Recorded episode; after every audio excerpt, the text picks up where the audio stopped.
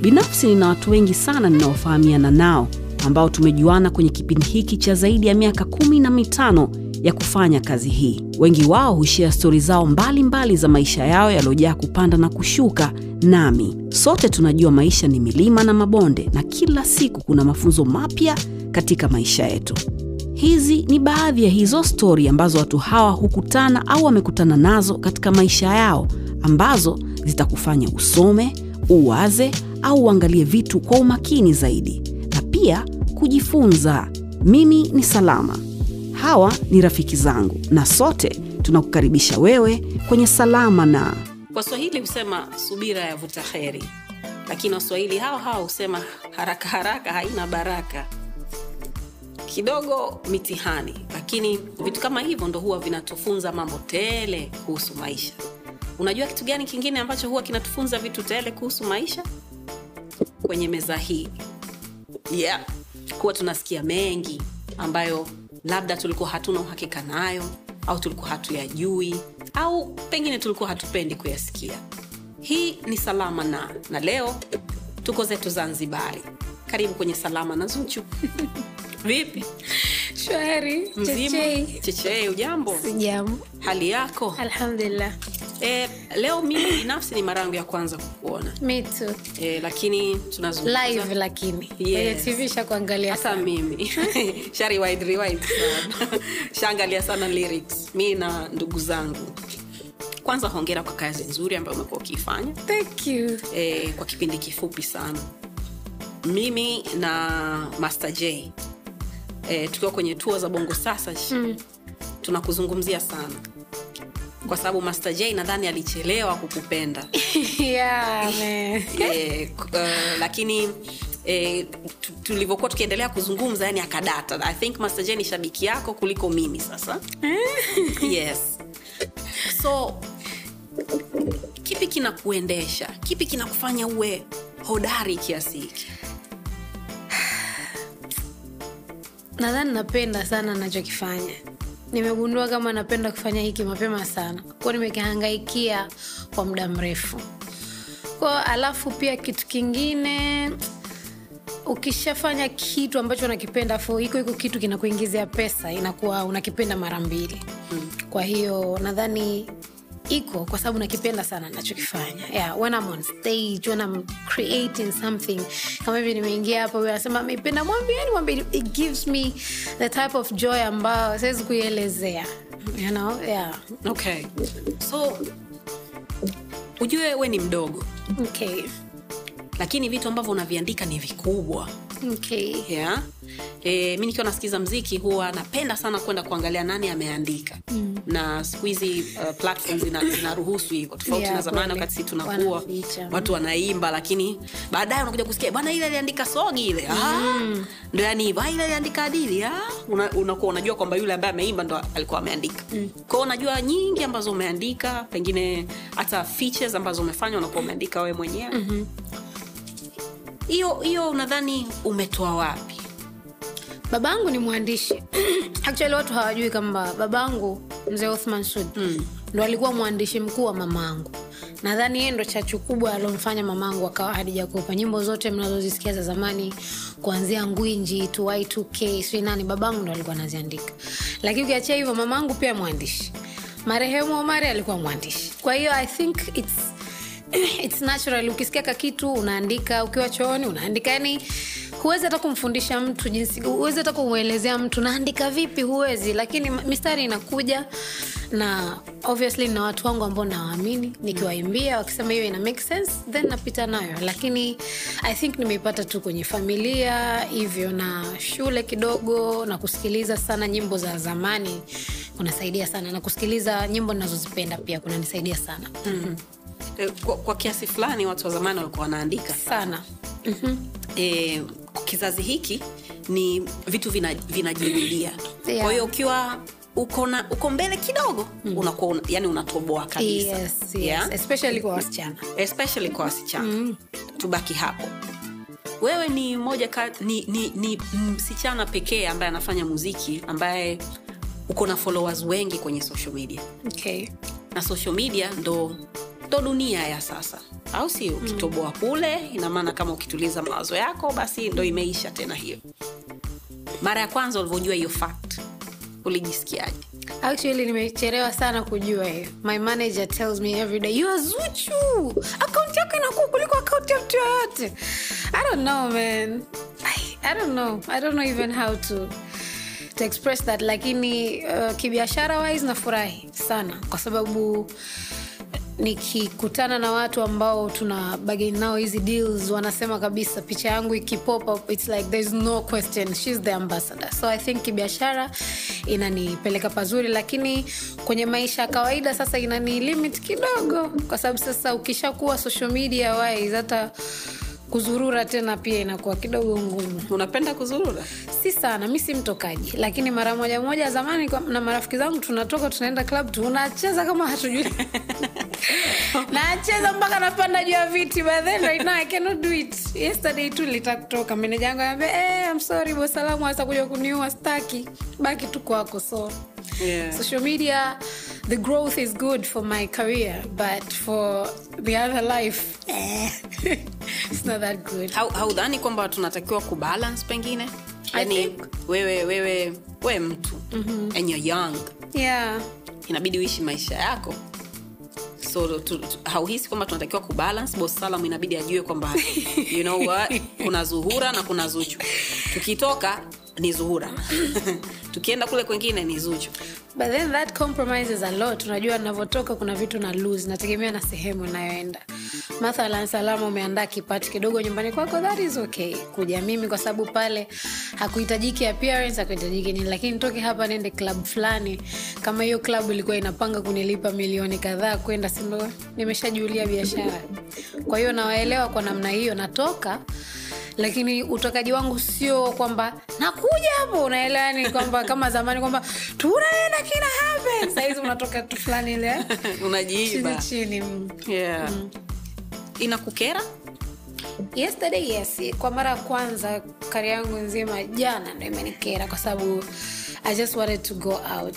I just wanted to go out and we couldn't get access to the bosses kwa sababu walikuwa busy so we were like ah, we can't go out without no permission. Kwa sababu tulikuwa tunataka tuende club so hatuwezi kwenda club mpaka tuombe ruhusa. Ungeniambia mimi najua milango ya nyuma ya klabu zote. Ooh, Eh, kama sio mimi washikaji zangu I'm with you. Yeah. kwa hiyo usiwe na wasiwasi. Unaweza ukawekwa pembeni ya spika the bad thing about me though. Pembeni ya spika spika za kaanguka. Mimi sijui mna nini. Kiingia sehemu. Ah! yaani utajua tu nipo. Nacheza hatafanyaje na utundu fulani ndani yangu. so that's, that's, that's not gonna go how we plan. Yeah. You'll be alright next time ukitaka we sema tu watu, watamaliza I will call you. No worries. Expect me kwa kweli. Haina shida. Nataka tuongelee ndoto zako. Okay. e, mimi wakati nakuwa wezi amini. Nilikuwa nataka niwe mwanasheria. Hey, me too umeona bwana mm. yani kabisa. Kwa sababu nilikuwa napitia situation fulani kwenye maisha naona kabisa you know what? Mimi hapa hii nikimaliza hii siwezi kukubali vitu kama hivi vitokee. Mm. wewe vipi mimi nilitaka kuwa mwanasheria. Mamaangu hakuipenda hiyo kazi. Aliniambia "Ah, utapata dhambi sana. Utakuwa unatetea mtu kabaka mtoto wa mtu inabidi umtetee. Ndo kazi yako. Kwa hiyo ah, nikaiacha. Kwa nini mi nadhani mi ni mwongeaji mzuri na nikiwa upande wako kwenye upande wa utetezi somehow unaweza ukatoboa. Yeah. lakini nikakuwa nikataka kuwa mwanasiasa. Kwa sababu ya vitu tu fulani mi nimesoma kidogo nje nimerudi tanzania ukitizama nchi yetu. Ilikuwa natamani tupate vitu fulani ambavyo hapa hatunakuwa nikahisi kama ningekuwa in ya kufanya vitu kama hivyo pengine tungekuwa. Lakini mziki nilikuwa najua toka na akili kwamba nataka kufanya. Kwa hiyo uchaguzi nimeufanya kipindi niko chuo. Nilivyokuwa chuo ndo nikasema hapa sasa mimi nadhani mziki ndo kakitu. Hmm. e, kwa sababu nikisikia mziki mi nachanganyikiwa. Meza nkaa kwenye daladala nikaingiza headphone kasema udada chizi. It, it drives me crazy. When i hear good music my goosebumps nywele zinasimama it's like mtashaza mimi ni mtu ambaye marafiki zangu you ask them tunapita mwenge nyimbo nzuri nacheza I would, so i think music is my thing. Yeah. yeah so yeah. Na bahati nzuri umezaliwa kwenye familia ya mziki kwa hiyo mm. hakukuwa na kipingamizi. Ndugu yangu akuwa na kipingamizi lakini nilikuwa ninahofia sana. Nilikuwa nahofia watu wasinichukulie kama vile ah, si mtoto wa dija anafanya kwa sababu kinaf, kinafanyika kwao. Ilikuwa ngumu sana. Na, nilikuwa sitaki watu wanichukulie poa na niliwastai kabisa kutumia jina la mama. Kabisa kabisa. Mama amesema sana nitumie zura kopa lakini nope. Like gonna. Kwa sababu tu niliwaza pengine watu watanichukulia poa. Wataona kama ah, kwao. Unajua anaingia hapo studio na rekodi hawato hawatoona struggle zangu hawatoona mapito yangu. Kwa hiyo nilihofia hicho. Na pia kwenye familia yetu mi sio mtu wa kwanza kutoka kashatoka omari kasema haya mi nitatoka kweli? Naweza nikatoka watu wakanichunia you know? So iko pia ilikuwa hofu yangu kubwa. Omari was a superstar. Ah, my superstar. I love him to death. Mega. I know. eh, growing up kwa, kwa sababu ya uzanzibari mm-hmm. unajivunia. Unajua eh, kwamba mm-hmm. jamaa mzanzibari yeah, man. Mm-hmm. kali sana nimeshawahi kusoma kuhusu mahusiano ya, yako wewe na yeye. Mm-hmm. e, na kwamba yeye ndo alikuwa nakaa na wewe muda mrefu zaidi kwa sababu close, e, baba yako was never around na mama yako kila saa alikuwa yuko kwenye safari. wakati anaf, anafariki mwenyezi mungu amrehemu mm. wewe ulikuwa na miaka mingapi? Nakumbuka nilikuwa darasa la sita kama sio la sita la saba nadhani hapo katikati. Alafu ilivyotokea nilikuwa boarding kwa hiyo walitengeneza mazingira ya kunificha kwa sababu nilikuwa nafanya mtihani. Mm. wakatuundia kigrupu ambacho tulikuwa isolated na shule nzima tulikuwa mimi na mtoto wake rukia yule. Kwa hiyo kwenye hilo grupu si tulikuwa tunajua nyinyi mna kesi. Hamtakiwi mmekuwa iso yani mna adhabu. Lakini kichoko kinashangaza tulikuwa tunakuwa pampa tunakuwa chakula kizuri. Boarding yetu ilikuwa chakula kibaya sana lakini sisi tulikuwa tunapika chakula kizuri na vitu kama hivyo haupewi nafasi ya kusoma nikiingia darasani unaandika siku ya mwisho nafanya mtihani tumekuja kuchukuliwa na marehemu koma mungu amrehemu tukaenda nyumbani kwake. Mm. and then wakawa wanahofia saa mbili taarifa habari sijaikaruka tukajua. Wakatuambia omari amefariki na amezikwa toka juzi. So i was that was the first death ambayo ilijua kabisa nyewe kufa kupo.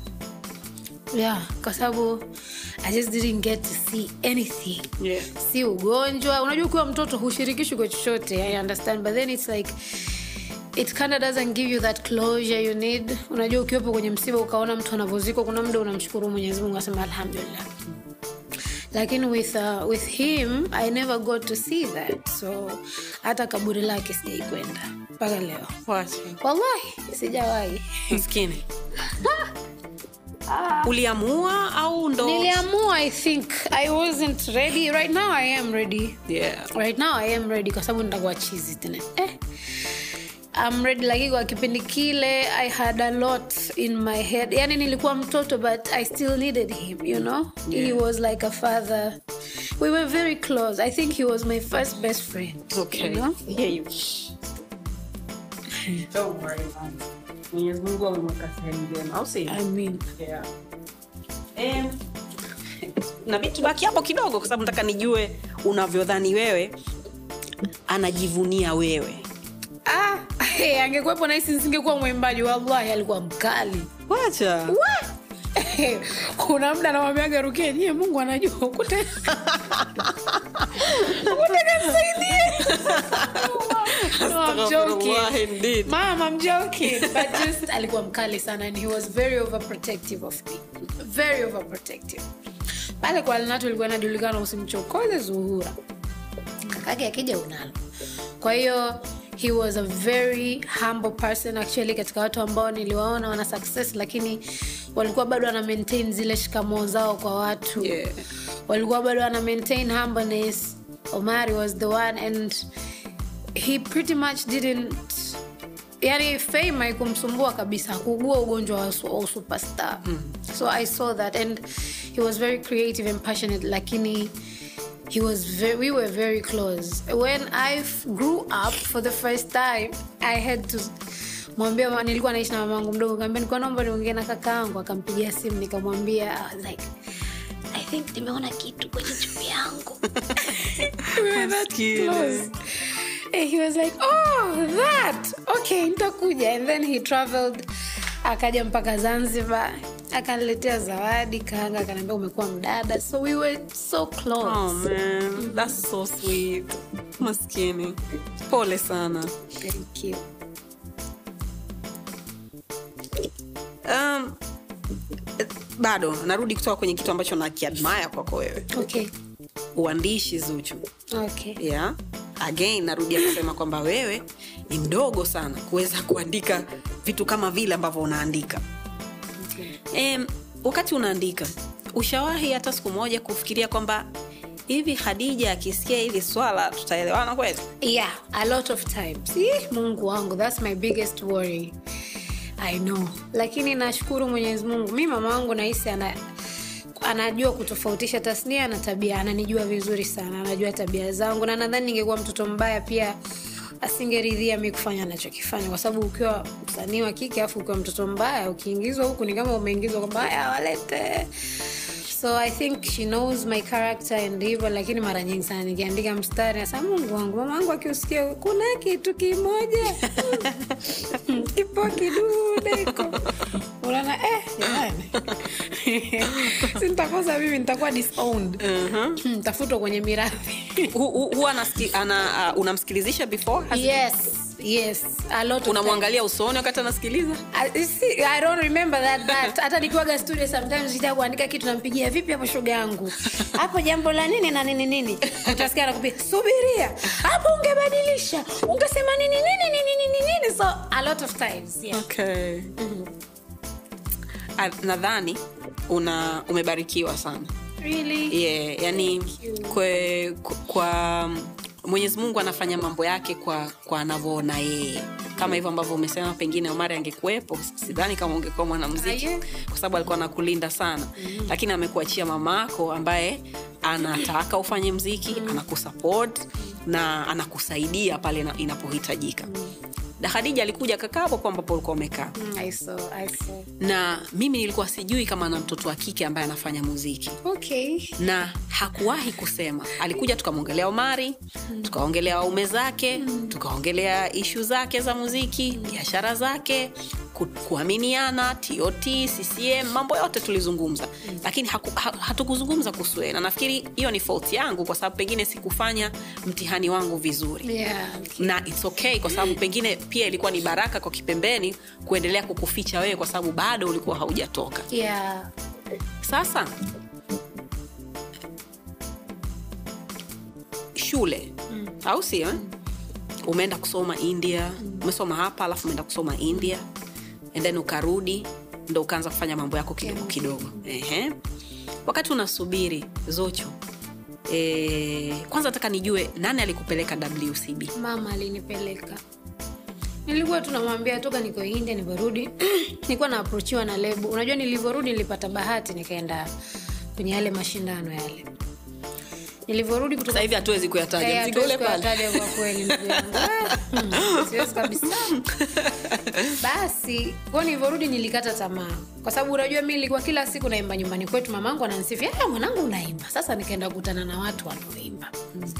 Kwao nilivyorudi nikaona kama ah, kama sijui kuimba vile kwa mama akaniambia sasa kama wewe unajiona hujui kuimba sijui nikupeleke sehemu akutrain nakumbuka aliniombea njenje na toti pale. Toti ana bendi yao ambayo inapigapiga hotelini. Kwao kuna dada anaitwa teri akanani anani train train kwenye live kuimba. Hiyo ndo ilikuwa tatizo langu kubwa. Mziki ukianza nikiimba sisikiki. Kwao nikaa najiona kama sijui kuimba. Lakini sasa um, mama yangu hakukata tamaa na mimi nadhani. Lakini kila siku nilikuwa na baada ya kurudi kule nilikuwa napata approaches za lebo. Lebo tofauti tofauti tanzania almost zote walinitaka. Lakini mi naambia mama mi nataka kufanya kazi na diamond.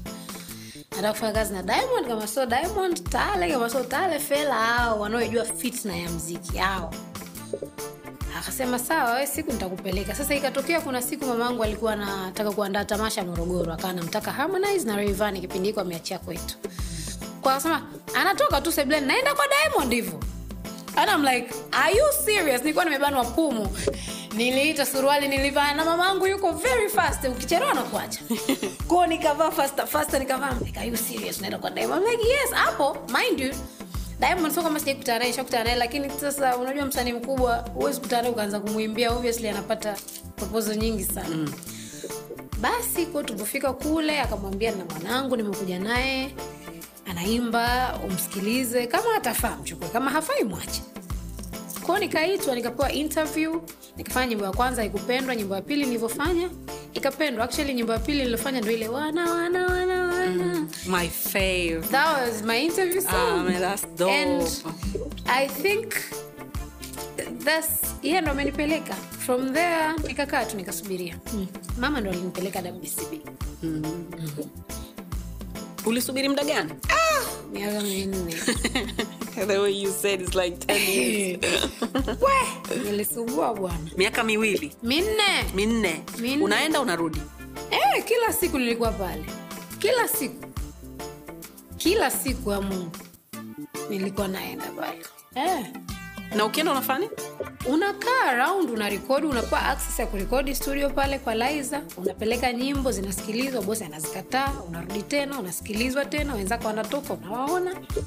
Bendi iko pale unaimba back vocal kwa ajili ya bosi. Hivyo just being around. But then kipindi nasubiria wallahi this I said it to even the boss juzi nilivyokuwa naongea naye ngambia, niliwaambia marafiki zangu baada ya kufika kama mwaka wa tatu hivi mi hapa hata nikitoka wcb nikitoka huko nje wataniko niko. Vizuri. Na bosi ataona kama ame lose something very valuable. I'm going to be the biggest female artist because of the experience nilopata pale. Najua hata ningeenda chuo gani cha mziki isingenisaidia vile. Kwa sababu pale you get to see real people doing real music inaenda huko na hit so you get unapata ku, vile madini yale ya ndani kabisa. Unaelewa na diamond so mchoyo akikaa na kufundisha kabisa hivyo. Kwa sababu kama mi nilivyofika pale alikuwa anapenda sana kuimba uzungu. Akanambia achana na mambo haya ndugu unataka kuwa mzungu unataka kumake money. You wanna be popular or you wanna make just classic music? Nikaambia i wanna be popular. Akasema sasa wewe sauti yako nature yake imekaa kitaarabu. Fata hiyo. Ndo uniqueness yako kwa hiyo nimejifunza vitu vingi sana. I don't regret. Right now i don't regret. At that time ulikuwa unawashwa huko hivi. nikimwona bosi kama mrukie kichwa make bosi vipi? Afu anang'ara hata halafu yani kama kuoni. Ay, kama kuoni. So lakini alhamdulillahi i think god's time is just Perfect. Yeah. Em, mimi nimeona hiyo kwa, kwa, kwa sehemu nyingi mm. yaani nadhani ni ni kautaratibu ambako sijui nani amekaeka lakini studio duniani kote kweli eh? yes Okay. e, kuna kuna wasanii ambao wanakuwa wako kwenye studio au kwenye lebo ambao wao kazi yao tuseme kuwasindikiza watu Ehe, kweli sawa sio sio kwamba wao hawatawahi kuja kusindikizwa mm. lakini inachukua muda kwa wao kuja kutoka kama hivyo unavyosema timing ya mwenyezi mungu au timing ya bosi mwenyewe akishaona huyu kaiva ndo anaenda lakini kuna wengine ambao hawatokagi zuchu ya kweli si unajua eh? mm. anakaa anakaa anakaa anaiva anaoza mi nilikuwa ndo nahisi nafikiaga huko. Ah, mi nilihisi nitafika huko. Ni- nini, nini kilikufunza hiyo? Unadhani kwa sababu gani wana, wanafanya hivyo? I think uh, nili, kusema za ukweli tulikuwa tunamuuliza kwa mfano kama bostale alikuwa anatuambia sababu zao. Kitu cha kwanza walikuwa hawataki kuachia mtu ambaye ana hiti moja. Umetoka umebahatisha kanyimbo chako kamoja umekitunga huku na ukoo wako. Kimebahatisha umetoka umehit na nyimbo moja haya sasa msanii tunataka album. Huwezi kitu chengine ilikuwa ni uandishi. Bado walikuwa hawaoni wa, yani wanaangalia msanii kama una uandishi yule ambao unafanana na competition ya soko haijalishi mi nilikuwa nafanyiwa competition na wanaume kina lavalava nilikuwa nachanganyikiwa. Wenzangu waandishi wazuri mimi unajua wanaume wanaandika vizuri kidogo kuliko wanawake. Hiyo ipo. Yani hiyo ukisikiza hits za dunia zote kwa kuwekwa kwenye ile competition pia ilikuwa inanisugua lakini ndo ilikuwa inakufunza. Kwao wanaangalia pia uandishi na kitu kingine discipline. Wanaangalia disiplini yako kwamba wewe usije ugonjwa wa ustaa ukatusumbua hapa. Unaelewa ukaenda ukasababisha matatizo huko. Lakini kingine kukutrain tu kwenye mwonekano how to act as a superstar. Kwao wakikuona kwamba huyu sasa huyu sasa kaiva ndo unatolewa. With me i think also usichana umechangia jinsia hmm. i think putting out a female artist is risky na siwashangai kuna vitu kama mimba. Haya msanii ndo kwanza umetolewa tena ndi mimba. Miezi tisa hivi. Mwaka huu. Watu washaekeza mahela yao vipi? Ah, mimba. Yani unaelewa. Yeah. kwa hiyo na pia cost ya kumtoa msichana ni kubwa. Mi nimeona kipindi natolewa. Kilikuwa kwanza bosi ni mwanamme kwa hiyo utafanyeje hizo nywele? Unaelewa yani yeah. mambo ni mengi sana yale mambo ya kusukwa na kaka yako yani. Ndugu yangu we. Kwa hiyo una, unaangalia vitu vingi lakini nadhani kwa mimi pia bosi hakuwa tayari kutoa msanii wa kike kutokana na changamoto za usichana. Wasichana tuna tunazingua. Unaweza ukatolewa. Hii sisemi kuwavunja moyo lakini wasichana mi mamangu alinipa ushauri mmoja umenifaa mpaka leo alinaambia kama unataka kuwa mwanamziki wa kike ila vaa moyo wa kiume kwenye tasnia ndo utatoboa unless otherwise ukiwa msichana kwenye kila kitu utaishi hapo hapo.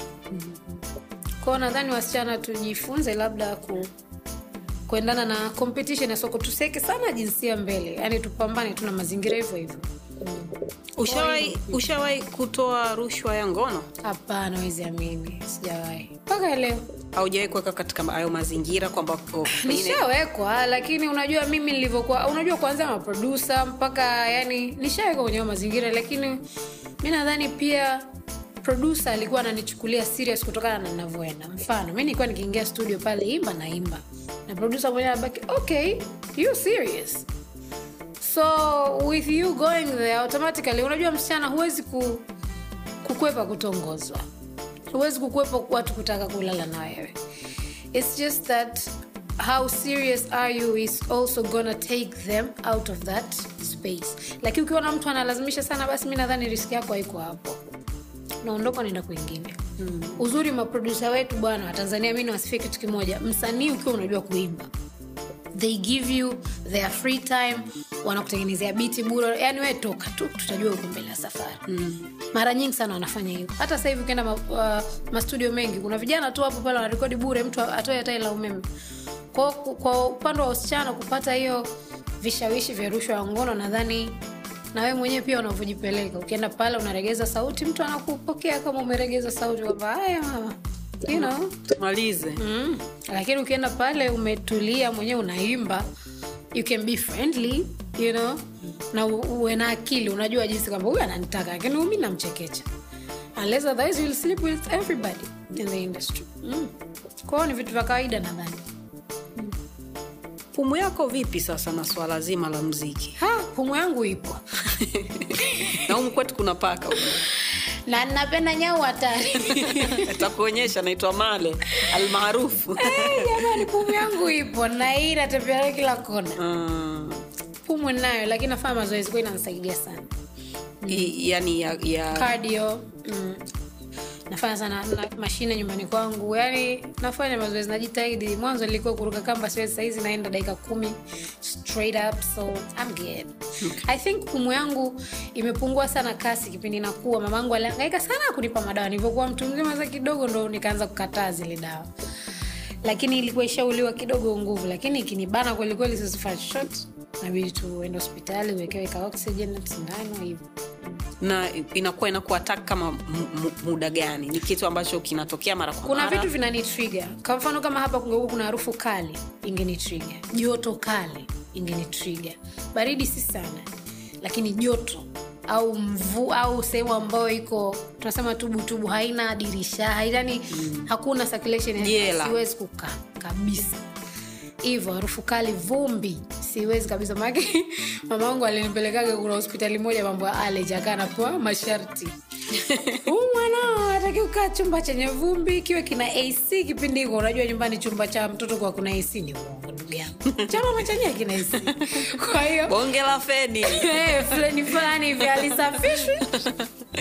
Basi alipopewa ale "Eh, huyo atakuwa bionsi basi make lazima. Make tumwamishe tena nchi asikae tanzania. So yeah pumu ipo but i think i know how to deal with it. Mm-hmm. najijua mwenyewe. Ikianza tu sishikiwi fimbo nachukua daf, nachukua daftari langu huyo hospitali nachoma sindano naiwai mm-hmm. okay. Um, kwenye kiwanda cha muziki kuna mashindano sana. Sana eh, especially ukiwa mwanamke. Kwa sababu bahati mbaya wanawake sio wengi. Mm. lakini wapo ambao wanafanya vizuri. Mm, na ubaya kwenye industry yetu sijui kwa sababu gani ni kwamba hatuwezi wote kuwa juu. Mm. hawezi watu wanne watano wote wakawa nambari moja. Si kwa nini? Really zamani mbona ilikuwa hivyo? Zama zipi hizo? Raisi alikuwa yuko juu. Mm-hmm. alikuwa yuko juu mwangalia sijui nani sijui yani wasanii wa kiume wote wako juu. Dulisex yuko juu. Sijui shoga wale walikuwa wanapewa zamu. Na Kweli? haikuwa juu ya hivyo ambayo wewe unaiona ya sasa hivi. Kweli eh? trust me. Okay. yani hii hii stori ya kwamba akiwepo fulani fulani lazima ashushwe ili fulani apande siku zote imekuwa iko hapo tofauti na nigeria kwa mfano ambapo utakuta olamide whisky Yeah. davido nani yani hao wote ni a-list artists hapa kwetu hakuna hilo swala That's true. wewe kwa sababu uko kwenye kiwanda Mm. unadhani nini hasa kinachosababisha hivyo I think power kwa mimi hapa naona tunakosa powerful people wa kufanya wa kusupport mziki wasanii wanapitia magumu sana mpaka kufika kileleni. Hmm. kwa hiyo hata mpaka unafika kileleni kuna mtu unamkuta pale kasha upiga mwingi mpaka wawe kumpita inakuwa ngumu. Cha kwanza ni hiko. Thats very natural. Wasanii wanakosa support. Yani mziki wetu hauna investors.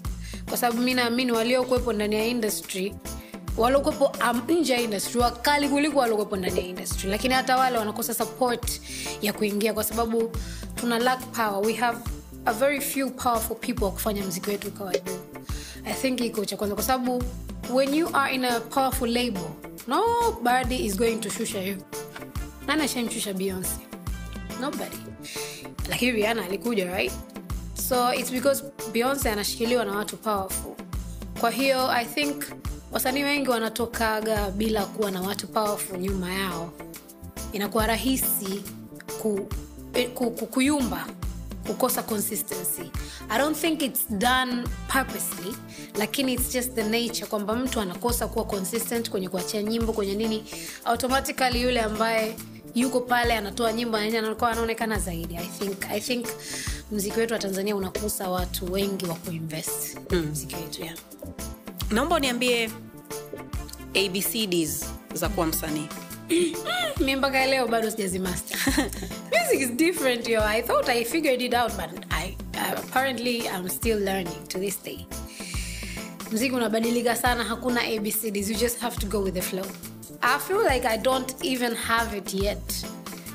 You see the the things that i want to achieve i haven't achieved them yet. Kwa siwezi kujiita sanii. Yani I, I don't know how to answer that. But to me, I feel like there's no formula in music kwenye usanii. Siku hizi tunasikia mtu anaimba tu kitu cha ovyo ovyo na kina trend kinakuwa number one duniani. kwao hakuna formula. Just do whatever you believe that is your creativity. And being unique is always the best. Yeah. That is always like yani the weird you are kwa msiko sahivi maybe the better. okay. Yeah, I think. Hapa tuko tuna nimekuuliza swali kuhusu mamako anavyokusikia una baadhi ya mashairi ambayo unaandika do they make you uncomfortable sometimes Yes, because I'm a good girl. I'm actually a very then good why girl. do you do it It's the, it's the industry. You gotta be sexy to sell. you have to. It's, watu inabidi waelewe. We don't make music for kids only. We make music for adults. I'm making music for you to enjoy in the bedroom also. So when I'm singing Hakuna Kulala, you have to feel it, you know? And when I'm singing Sukari, other people also have to feel it. So it makes me uncomfortable because my personality is totally different. you are nasty I am nasty. you are I am nasty though, yeah.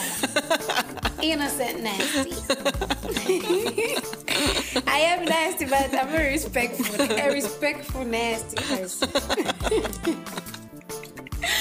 sawa we'll take that we'll take that Li- line gani bora ambayo unadhani umeshawahi kuandika? Um,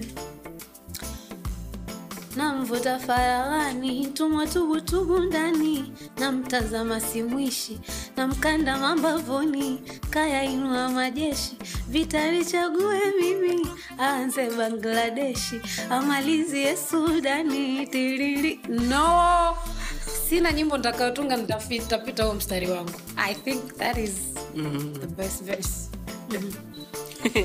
What were you thinking? Sasa nikupe storia hiyo. Nilikuwa nimepeleka nyimbo kama tano hivi. Simba akazikataa zote. Ko nikaambiwa nikaandike nyimbo nyingine. Ko nikamtafuta rafiki yangu anaitwa black producer. Alikuwa yeye mwenyewe ana njaa nikasema huyu ndo atanifaa. Nikaa namwimbia namwimbia tu out of freestyle. Akanaambia unajua hivyo vitu itabidi tuviandike hivi. Ambia, you sure yes. Ko tuko tunaenda tu. Tunaenda tu. I don't know. It just happened. Kaya inua majeshi. The fact that pale kuna jeshi then kuna vita. Vita nichague mimi. Aanze bangladesh. Amalizie sudan. It just it came. Mm. hiyo njaa kali right? Ai- sana. Mimi mi njaa kali sana nisipongopee lowest moment katika maisha yako ukiachana na, na, na habari za eh, i- ipi? My lowest moment. Ah, ujue mimi am a very happy person. I really don't have very lowest moments i don't have them but i have one that i cannot say here if respectfully. You can be nasty eh? it's a little bit nasty but yeah i have regrets. I can say regrets. Like in sina sina zile yeah i, I think i have my lowest moment in my life. I think that would be my what's my Doris, what's my lowest moment in my life? My She doesn't- yani hataki any part of it. I don't know. I'm a, Mimi, naturally, I'm a very happy person. I joke, I get mad, I figured it out, namaliza, but I think my lowest moment, my lowest moment. wakati unafikiria? Nitakuuliza tena swali baadaye lebo yako inahusishwa na kiki. Okay. unajua ya? Na kama kama zimezoeleka hiyo. Uh, ni tofauti tuseme na basketball labda. Yeah, na football. na football yeah unajua wanavotis kwamba tutamsajili Yeah. unaanza kupewa labda jina lake la mwisho sio kabisa la mwisho lakini herufi zake za mwisho za kwenye jina na mambo kama haya Yeah. kwenu nyinyi masuala ya mapenzi ndo yamekuwa kama Kakitu. Okay. kama ndo uuzwaji does it, does it make you uncomfortable sometimes No. it's the name of the game and let's do it. Trust me. No. It's business. We're selling things. Watu wana stress za vikoba za operation ndugu za wanaumwaji. Turning around a person to look at your business is not as easy as people think we are selling music ambayo tunataka tu tuna perform kwenye mamia ya watu Me my dream is one day to stand on that stadium wanaochezea watu mpira waje audience kwa sababu wamekuja kunifuata mimi it's not as easy. It doesn't only take music to bring those people there. So it's business. Hmm. Hainikeri hainifanyi uncomfortable nisiseme uongo nitakuwa mwongo nitakuwa mnafiki. Yeah. kwa sababu kipindi natoka mi mwenyewe I was like i have to have a relationship to put out there. Inichachue kidogo nilipo you know? But then i didn't have a relationship so i think it's business. People shouldn't be mad about it. Just find a better way of making you your own. Come with it and let's go. Hmm. That's it. So is it true you're dating him? Oh. You know.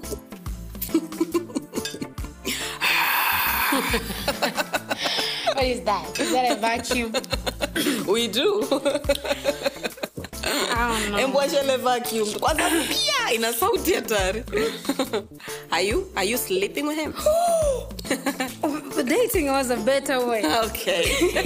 Are you dating him? Kuna kuna moja nimeisikia sehemu hivi.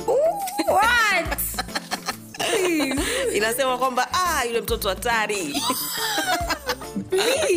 Oh yani design kama ah, anasema. Ah, ise mekwama. Kweli? Are you? No. Yani hata jasho umejifuta uongo. Umejifuta jasho juu ya miwani. hard. So you're not. No. Do you like him? I do do you think it will be good for him? For you, he will be good for you? Yes. Kwa hiyo tuseme kama ikitokea. Hmm? Ikitokea kwamba we have to date? Yeah. No. I'm gonna have to? I don't know man. You don't know what? Jamani, that's my boss. I'm not supposed to be talking about would you like to have kids someday? Yes. Wangapi? Wawili. Na simba. I don't know. Any guy that would come around. Unadhani usingekuwa mwanamuziki? Ungekuwa unafanya nini? Biashara. Very good at it. Biashara sana tena kwenye mambo ya fashion. Mm-hmm. napenda kuvaa napenda ku style watu. Nikija hapa nataka nikukosoe ulivyovaa kama vile mi ndo najua sana. But it makes me it makes me happy also. And it's something that i'm gonna do very soon.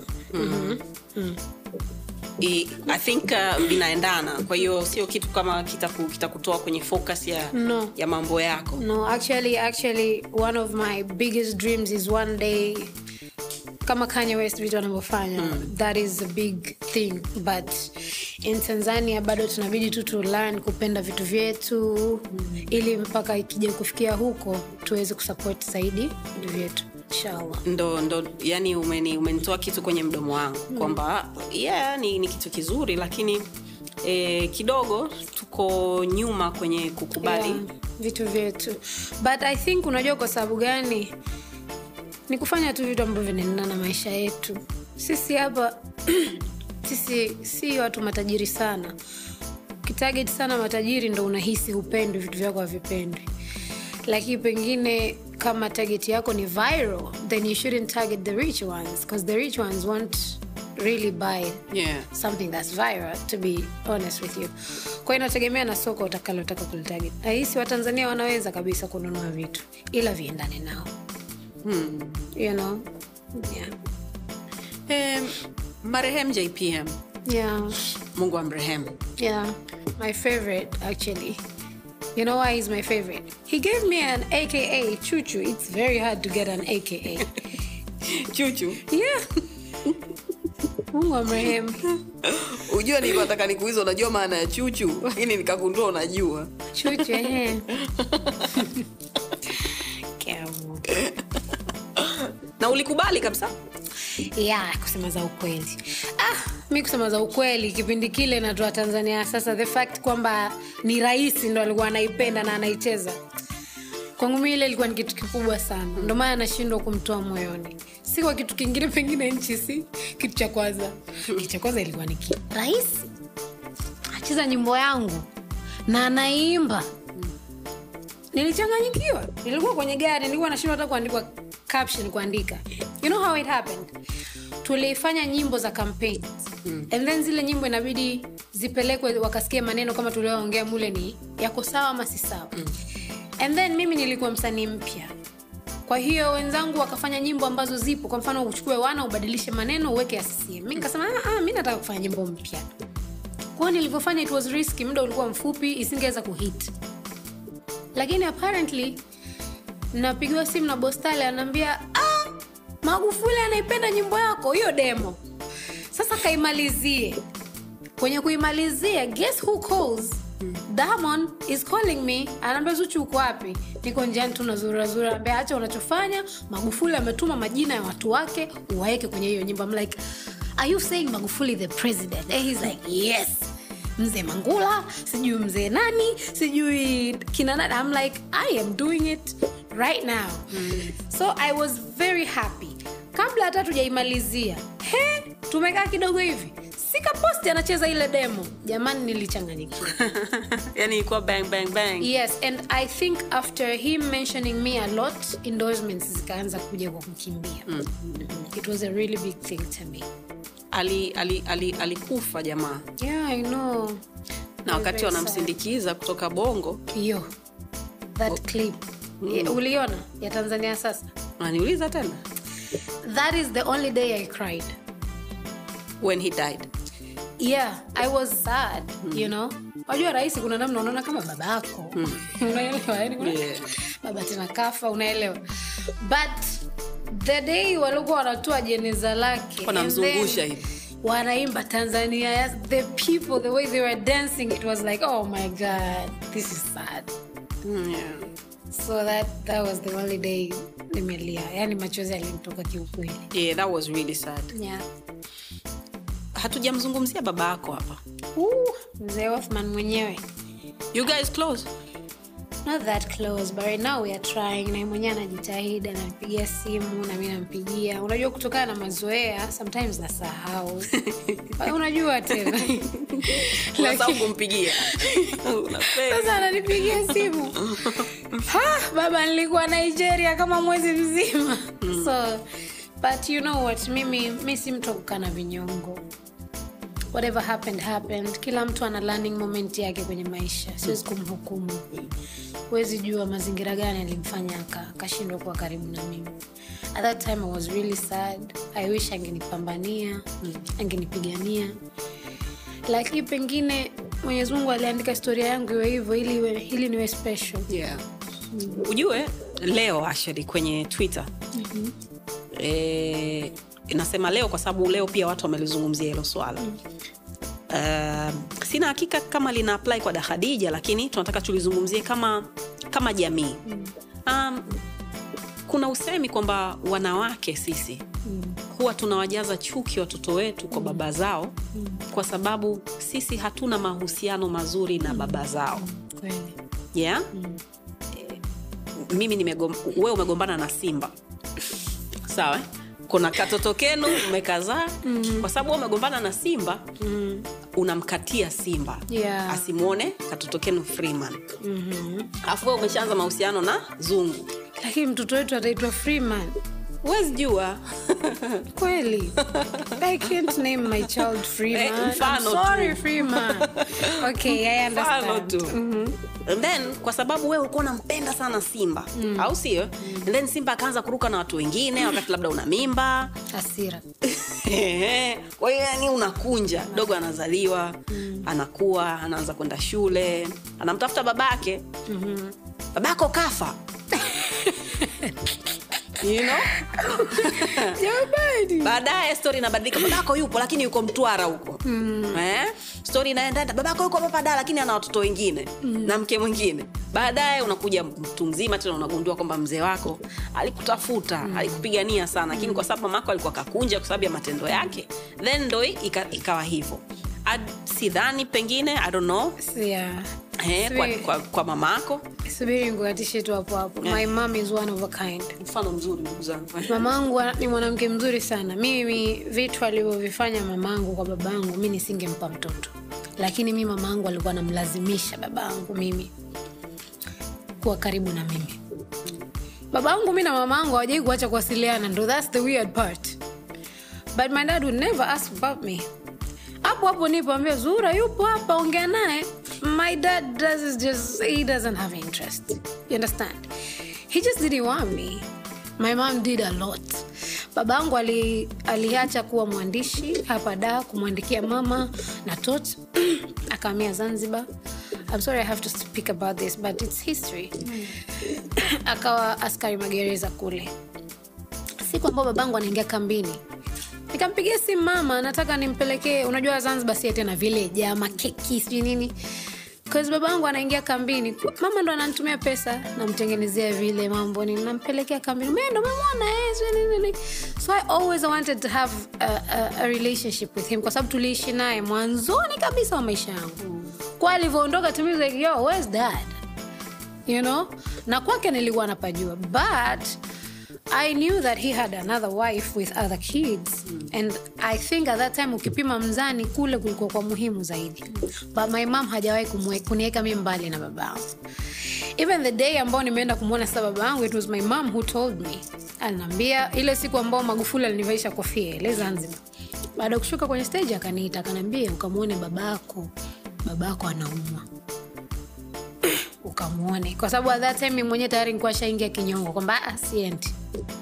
Na mwenyezi mungu alikuwa analeta coincidence. Mara tutaenda nyumba hii. Huyu shangazi yako you know. Zanzibar ya tulimpeleka mama kwenda kufanya tangazo la sabuni and then tumeingia kwenye nyumba nakuta picha ya baba yangu na I'm like yo even this Othman Sud huyu shangazi yako birema. Jamani so it was just god is trying to like Yeah. bring him back to my life. Lakini long story short babangu mi hajawahi kunyimwa mtoto. Kusema za kweli mimi mama angu amenifosi sana amejipendekeza sana. Sana. Na katika mwanamke ambaye alikuwa anataka sana msaada wa watoto wake mama yangu pia alikuwa mmoja wapo. Kwa sababu alikuwa yuko bize kwa hiyo kama angelikuwa ana uwezo wa kupata msaada kutoka kwa baba mi nimesoma mimi katika ndugu zangu wote mi ndo nimesoma the most expensive schools. Unaelewa mm. sa mtoto wa mwisho nimemkuta mama tayari adijakopa wa moto unaelewa? Kwa hiyo i think hata kama alikuwa wa moto alikuwa na vitu vyake bado anataka kufanya. Yeah. lakini alijinyima sana. Mimi babangu hata kipindi anakaa na mama yangu ada yangu kutoa ilikuwa mtihani. Naelewa hivyo ni vitu nakuja kujua baadaye kwa sababu dunia ina watu na watu wanaongea. Hivyo zanzibar pale pale babangu mi alikuwa anafanya kazi magereza unapajua pale? Mi nikuwa nakaa miembeni kwa mamangu mdogo magereza na miembeni ni walking distance. Sisi tuko tunaamka asubuhi kabla ya kwenda shule ndo kuchota maji ya kuoga. Pale magereza. Naiona gari ya babangu ile napita but he would just come see me. Mpaka this one day nikamwandikia barua. I remember I was very young. Darasa la pili nilikuwa najua kuandika. Alafu i was very talkative. Yeah. kwa nilikuwa najua mambo. Mpaka leo sijali i know right? Nikamwandikia barua moja kali mbaya. Nikaambia uwe so babangu. Eh, mbona kama tunajipendekeza sana kwako i think ile barua ilimchoma siku ya pili akaja kunitembelea akaniachia elfu ishirini. Elfu ishirini kienzi hizo hapa sasa hapa wewe wewe ndo baba yangu sasa. Mambo ndo from haya. sikumwona mpaka siku mama akampigia simu nilikuwa sasa natoka zanzibar na kuja kuanza skuli daa mama akampiga simu akaambia kamchukue Zuhura umpeleke bandarini. Badala ya hapo toka darasa la nne nimekuja kumwona tena babangu mie niko form 3 tena kwa kurudi zanzibar kwenda likizo. Hebu nipelekeni kwa babangu. Kwenda magereza kumuulizia. Yani kila siku it was namba yake mimi ikoga ipo kichwani. Kuwa nampigia. Yani he just didn't have interest. Siku ambao nilikata tamaa kabisa. Nilikuwa india. Kwao nilimpigia simu kaambia baba hii ndo namba yangu. Niko india hakuniuliza la heri la shari hapo ulikuwa umefika. unaringishia india mwenyewe. Siringishie i just wanted to be like yeah niko india unaweza kanipiga Yeah. namba hii i know right? Yeah. but in a good way. Yeah. Akanitumia tu sawa I was like sawa sawa kavu ujaongea na mimi una miaka sumi ngapi? Unaniambia tu sawa. You don't even call me to ask me how I'm- nimefikaje? Like hatutaki ada yako wala pocket money but just call me and ask me. So from that day I was like, you know what? My mom is enough so mi baba yangu alilazimishwa sana mimi. Yeah. And now that you're big do you think ana- ana- anakutaka? Yeah i think anataka saizi. Kwa sababu sasa i think pia na dini imemwingia sana saizi ameenda hija.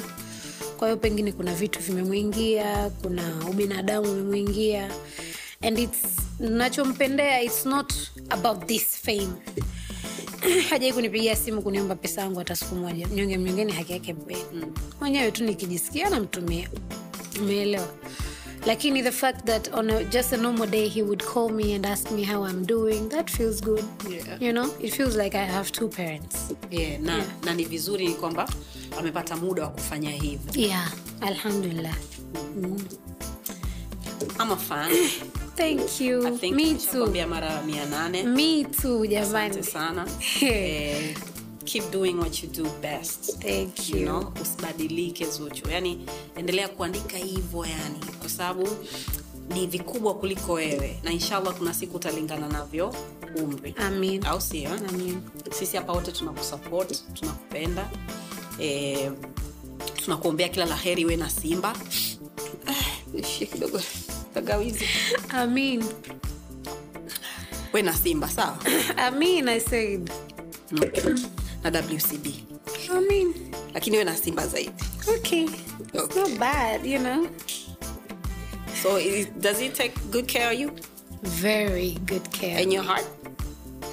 A lot actually. Your heart? Yes. Okay. unaona future hapo that's what i keep asking myself I don't know. Let's see. Oh. Jamani nyie mna tabia mbaya. Why did you ask me that question? basi sawa jamani asanteni zuchu asante sana kwa kuja asanteni sana na mwanzo wa vitu vizuri bila shaka kwa kwake yeye na kwetu sisi pia au sio mm-hmm. kwa niaba ya kila mtu mundani na bizuhura othman sud inaitwa salama take care Care. Vipo vya lawama sio shida. Vipo vya kupoteza sio muda. Wenuka na ukimbize ndoto. Ah, ah, ah. kupatia ina maana hukosei. Kiburi kinafanya tujongei. Tunaamka wapya kila day. Hey, hey, hey, hey. slow ila kufika unawai. Chozi na mfuta na cry tukipenda na mungu anafurahi yeah. yeah. mimi sihitaji kucomplain sihitaji kucomplain mungu ana bless is okay